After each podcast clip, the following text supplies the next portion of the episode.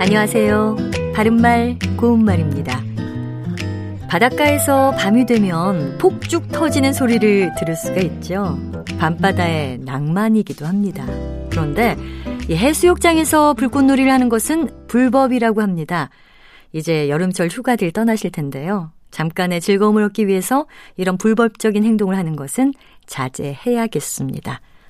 이 폭죽 말고도 딱총이라는 것이 있는데요. 원래 딱총은 화약을 종이에 싸서 세게 치면 터지도록 만든 어린이들의 장난감 총입니다. 뭐 요즘 아이들은 이런 장난감을 가지고 놀지는 않지만 폭죽과 비슷한 용도로 만든 놀이 기구기도 하고요. 이를 불딱총이라고도 합니다.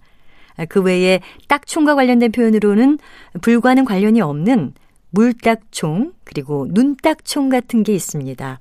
물딱총은 대통으로 만들어서 물을 뿜어 보내는 장난감 총을 뜻하는데요. 그냥 물총이라고 줄여서 말하기도 합니다.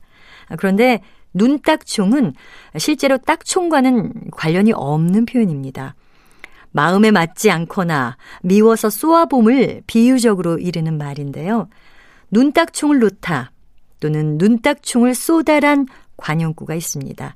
이것은 마음에 들지 않거나 미워서 쏘아 본다는 뜻입니다. 바른말 고운말 아나운서 변희영이었습니다.